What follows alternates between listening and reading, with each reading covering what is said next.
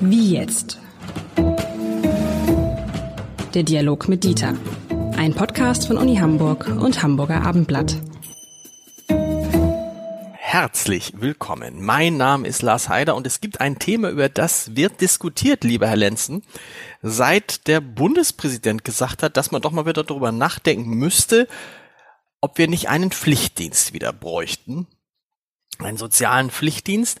Ähm, die Älteren erinnern uns daran, dass ich habe damals Zivildienst gemacht, das war so ein sozialer Pflichtdienst, der war allerdings, äh, äh, ja, das war, eine, das war eigentlich keine schlechte Zeit, obwohl sie lang war, bei mir 16 Monate und äh, man ja nur als Mann damals sowieso keine Variante hatte, außer zur Bundeswehr zu gehen.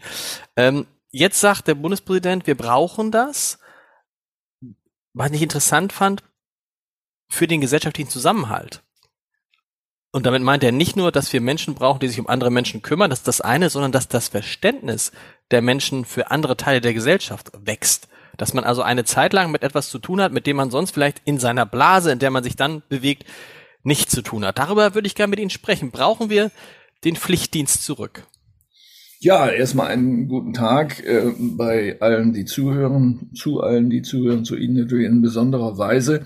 Ich bin eigentlich sehr dankbar, dass der Bundespräsident dieses Thema aufgeworfen hat, hätte aber äh, einen anderen Grund gefunden, um äh, die Frage des Pflichtdienstes zu diskutieren, nicht den gesellschaftlichen Zusammenhalt, den es sicher dadurch auch äh, geben mag, sondern eine Frage, die sich uns jetzt in diesen Monaten und Jahren ja ganz intensiv stellt. Es ist nämlich die, ähm, hat die Gesellschaft Aufgaben, die sie nicht erfüllen kann äh, mit den Instrumenten, die sie äh, im Augenblick verwendet. Ähm, und müsste man nicht sagen, ich sage das mal sehr zugespitzt, wer in dieser Gesellschaft leben will, das muss man ja nicht, man kann ja auch woanders hingehen, wer in dieser Gesellschaft leben will, muss sich an der Bewältigung dieser gemeinsamen Aufgaben, die gemacht werden müssen, äh, beteiligen. Das ist in vielen Bereichen ja selbstverständlich. Wir bezahlen alle Steuern. Das ist eine Pflicht, Steuern mhm. zu bezahlen und keiner bezweifelt das. Ähm, oder ähm, äh, alle Kinder bis äh, zum 16. Lebensjahr gehen in die Schule. Das ist eine Pflicht, sich bilden zu lassen. Äh, eine gesellschaftliche Pflicht, damit man am Ende nicht der Gesellschaft als Ganzer zum Opfer fällt. Es gibt eine Impfpflicht, zumindest in Bezug auf äh, Krankheiten, die nicht Corona heißen, ähm, damit man nicht äh, zum Verbreiter von Krankheiten wird. Ähm, und äh, es gibt zum Beispiel eine Pflicht, Straftaten zu verhindern. Wenn ich eine Straftat beobachte, dann kann ich nicht sagen, was sollen die mal machen, die können ruhig klauen, mhm. ähm, sondern ich habe zu intervenieren. Das ist eine jedermanns Pflicht. Davon gibt es eine ganze Kette von Dingen, äh, und wir müssen überlegen, gibt es Aufgaben, die nicht mehr abgedeckt sind? Äh, und was uns natürlich zuerst einfällt, ist die Verteidigungsfrage, die man sicher fachlich beurteilen muss, das ist etwas anderes, hm, aber eben auch äh, soziale Dienstleistungen, wo wir natürlich sofort in eine Debatte mit den Gewerkschaften geraten, die sagen, ja, das ist ganz wichtig, aber es sollen alles Stellen geschaffen werden. Genau. Und die Frage ist, ob man das tatsächlich noch kann. Ähm, und das ist eine ökonomische Frage und natürlich auch eine Frage äh, danach, ob es dann überhaupt die Personen gibt, die diese Stellen haben wollen. Diese Debatte gibt es ja, sondern ja, muss man einfach so viel bezahlen, bis es genügend Interessenten gibt. Aber vielleicht reicht das dann auch nicht. Und es ist gar keine Frage der Bezahlung allein, sondern auch dessen, was erwartet wird, was man da tun soll in bestimmten Berufen. Das könnte uns dazu führen, dass wir eine solche Pflicht brauchen. Denken Sie nur daran, wenn die Infrastruktur unterbrochen wird. Ich fantasiere ein Beispiel. Wir haben äh, eine Unterbrechung der Elektrizität. Das bedeutet, dass es kein Wasser mehr gibt, weil die mit Pumpen mhm. äh, arbeiten, die Wasserwerke. Das bedeutet, dass das Wasser mit Fahrzeugen in die Straßen gebracht werden muss, wo die Menschen anstehen und sich mit Kanistern Wasser abholen. Das muss einer verteilen. So viel Feuerwehrleute gibt es überhaupt nicht. Also mit anderen Worten, Sie brauchen Leute, die das machen, äh, die es aber auch rechtzeitig gelernt haben. Ähm, also mit anderen Worten, die mangelnde Fantasie äh, im politischen Raum, aber auch gesellschaftlich, sich vorzustellen, was alles passieren könnte und wo es sinnvoll wäre, äh, Pflichtdienstinhabende rechtzeitig darauf vorzubereiten, die ist erheblich. Aber das klingt so ein bisschen bei Ihnen danach, als könnte, als glaubten Sie, dass man durch den Pflichtdienst unsere demografischen Probleme lösen könnte. Also wir laufen ja in eine Phase rein, wir haben schon mehrfach darüber gesprochen, dass uns ganz, ganz, ganz, ganz viele Menschen Arbeitskräfte fehlen. Das merkt man jetzt ja schon, das wird noch, noch schlimmer. So, zum Beispiel in der Pflege, müssen wir nicht sagen, aber eigentlich in allen Bereichen, aber zum Beispiel in der Pflege, da könnte man ja so Pflichtdienstleistende einsetzen. Nur, diese Pflichtdienstleistenden fehlen dann ja woanders. Also die Zahl der Menschen wird ja nicht mehr. Also durch den Pflichtdienst wird man nicht die Probleme lösen können, die uns die Demografie jetzt mitbringt.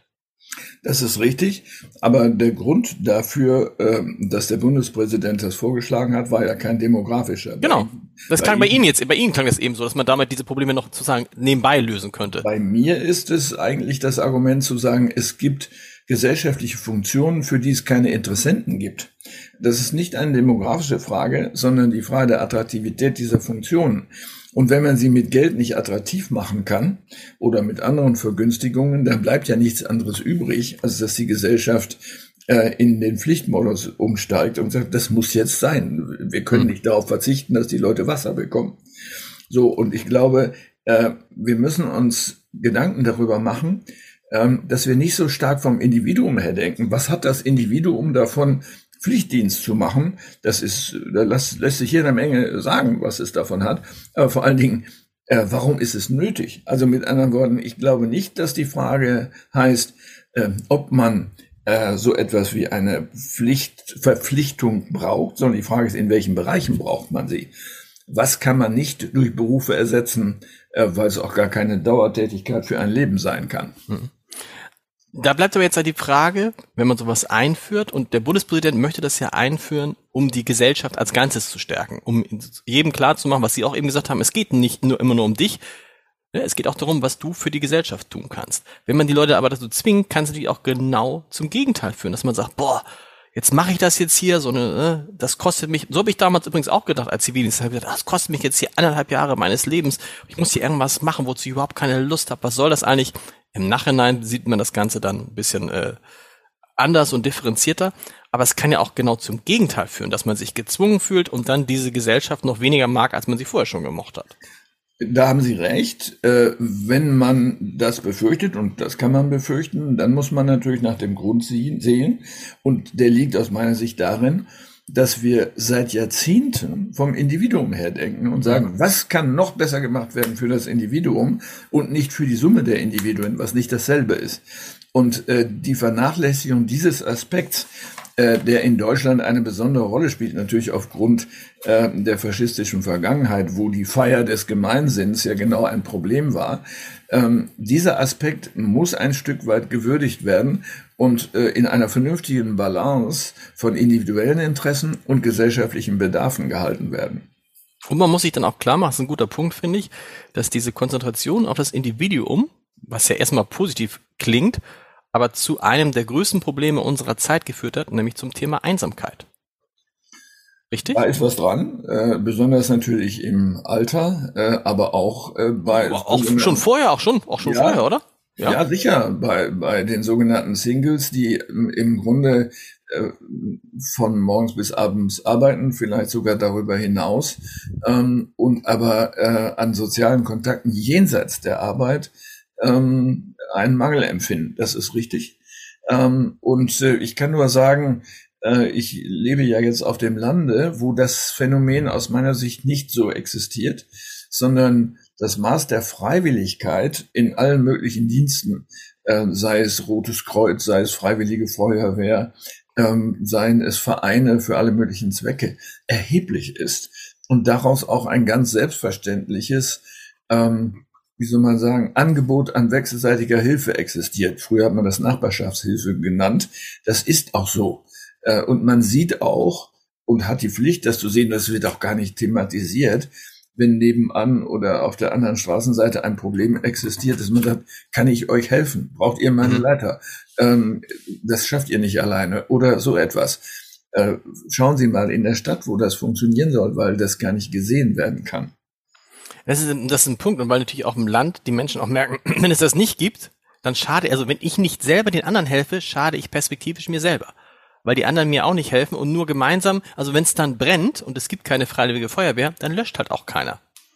So ist es, wobei ich sagen muss, dass dieser Gedanke sozusagen, der ja ein Tauschgedanke ist, genau. ähm, in dieser Welt, von der ich jetzt spreche, eigentlich keine Rolle spielt, sondern die Selbstverständlichkeit des Einanderhelfens ist so eingeübt, äh, dass man nicht beim Helfen daran denkt, was man wohl davon hat. Mhm. Das heißt aber mit anderen Worten, dieses Pflichtdienst ist eher was für die Menschen, die in Städten leben, die auch diesen diesen äh, diesen Ritualen auf dem Land äh, fliehen und in, ja bewusst in der Stadt leben, was höre ich ganz oft von Menschen, die sagen, weil ich hier in Ruhe gelassen werde, weil ich mich hier nicht kümmern muss, weil ich hier keinen kenne. Das ist ja das Absurde, dass man viele in Städte kennen, um da in der äh, leben, um in der Anonymität leben zu können. Ja, das ist Angst vor sozialer Kontrolle natürlich, die er damit verbunden genau. Ist, wenn es eine hohe Verbindlichkeit gibt. Sie können eben nicht machen, was sie wollen.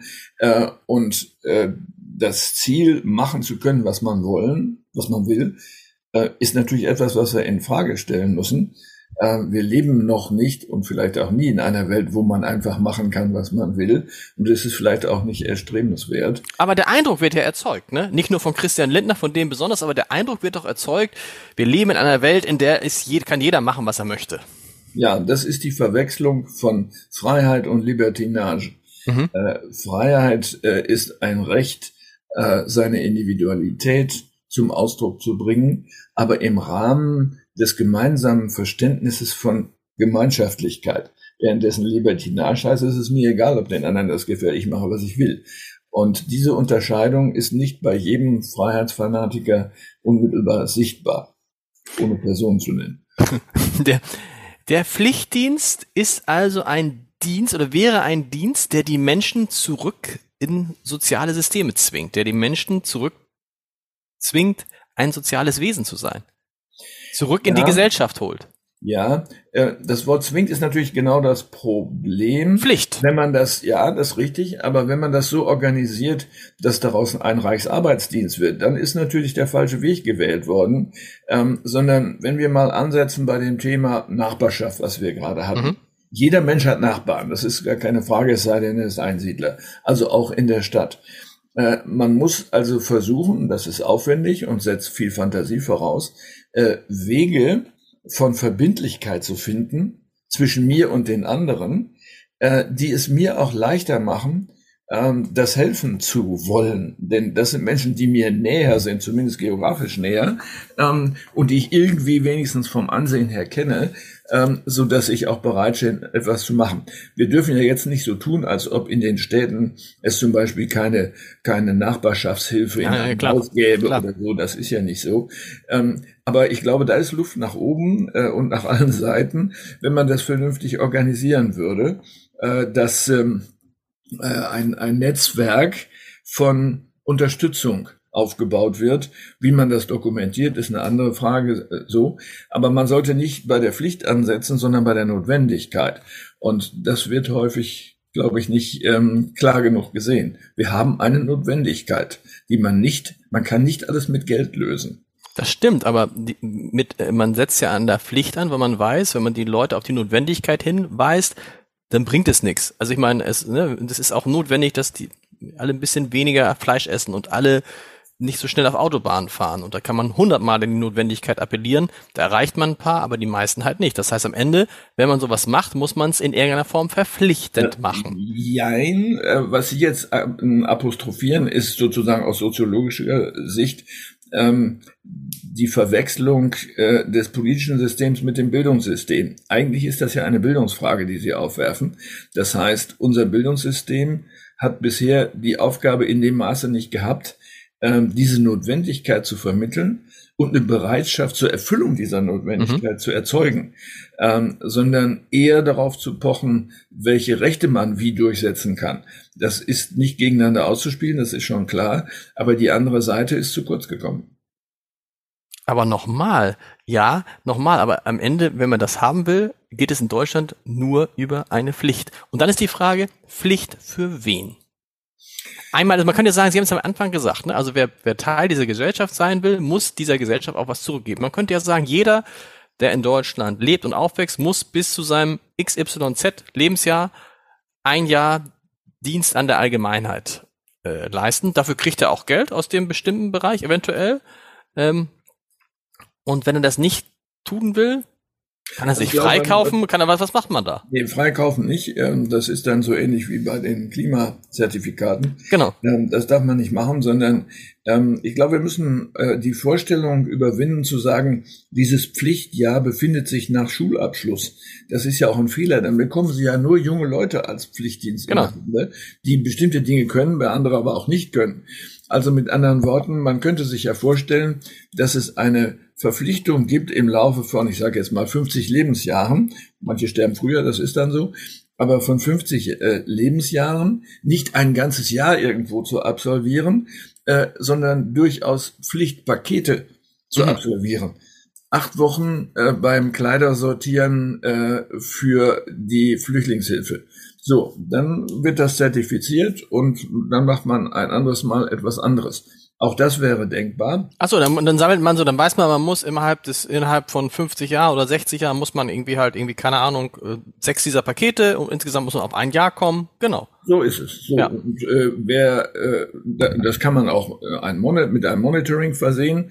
Wenn jemand jetzt auf die 50 zugeht, äh, geht und es ist immer noch nichts passiert, muss man überlegen, was man macht. Ähm, man kann das auch äh, auf jedes Jahrzehnt beziehen. Das mhm. ist eine Frage der Fantasie. Da muss man, das müssen sich andere ausdenken. Aber das ist machbar. Äh, wichtig ist, Pflichtdienst heißt nicht Pflichtjahr für junge Leute.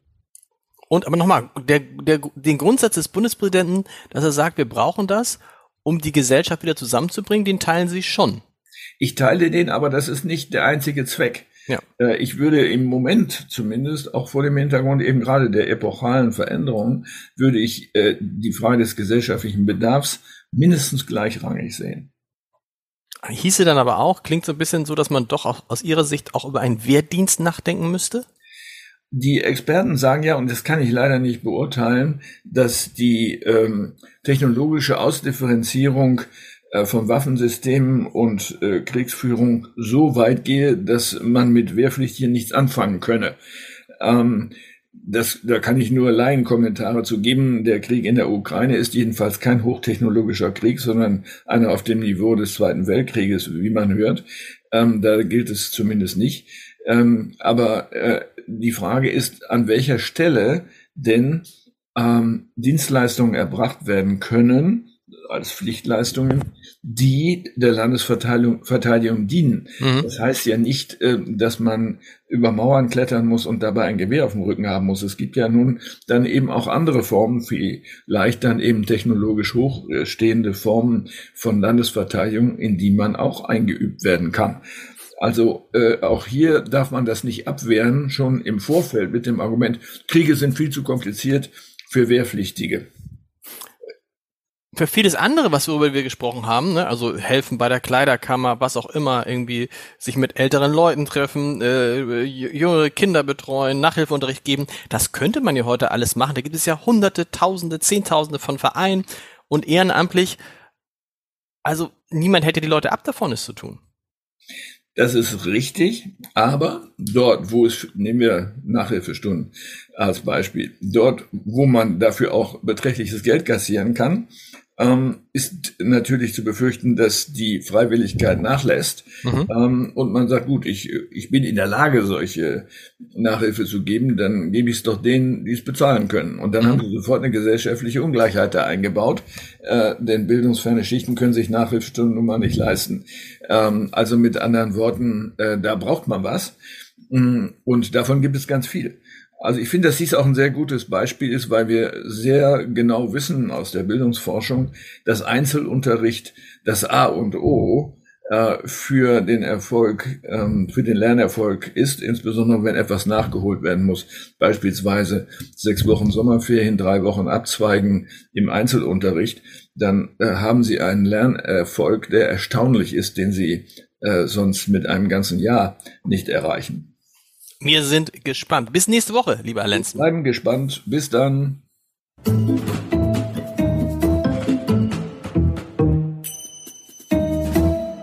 Weitere Podcasts vom Hamburger Abendblatt finden Sie auf abendblatt.de slash podcast.